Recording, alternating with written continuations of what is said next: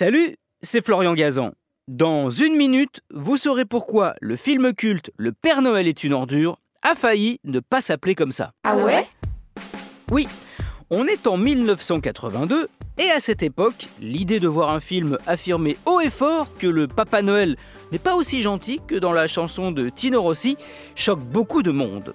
À commencer par la mairie de Paris, qui refuse de délivrer des autorisations de tournage en découvrant le titre de la nouvelle comédie du Splendide.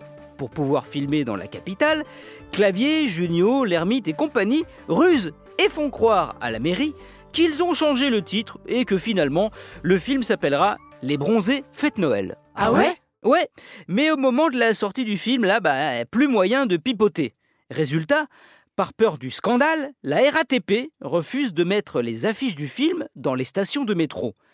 Certains cinémas de province, eux, modifient carrément le titre au marqueur sur l'affiche pour ne pas choquer leur public familial. Donc, à l'époque, euh, certains spectateurs ont vu Le Père Noël est presque une ordure, et d'autres Le Père Noël est une ordure, mais pas le vrai. hein. Ah ouais Oui, mais le pire, c'est que Le Père Noël est une ordure n'était pas le premier titre auquel la troupe du Splendide avait pensé pour cette comédie acide.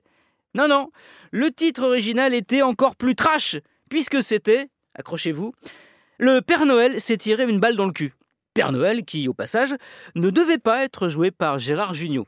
Non, à l'origine, son rôle c'était celui de Katia, le travesti. Mais il l'a refusé car il fallait qu'il rase sa moustache, et ça à l'époque, ben, c'était hors de question.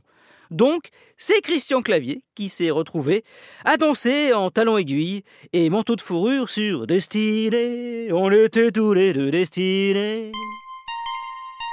Merci d'avoir écouté cet épisode de. Ah ouais?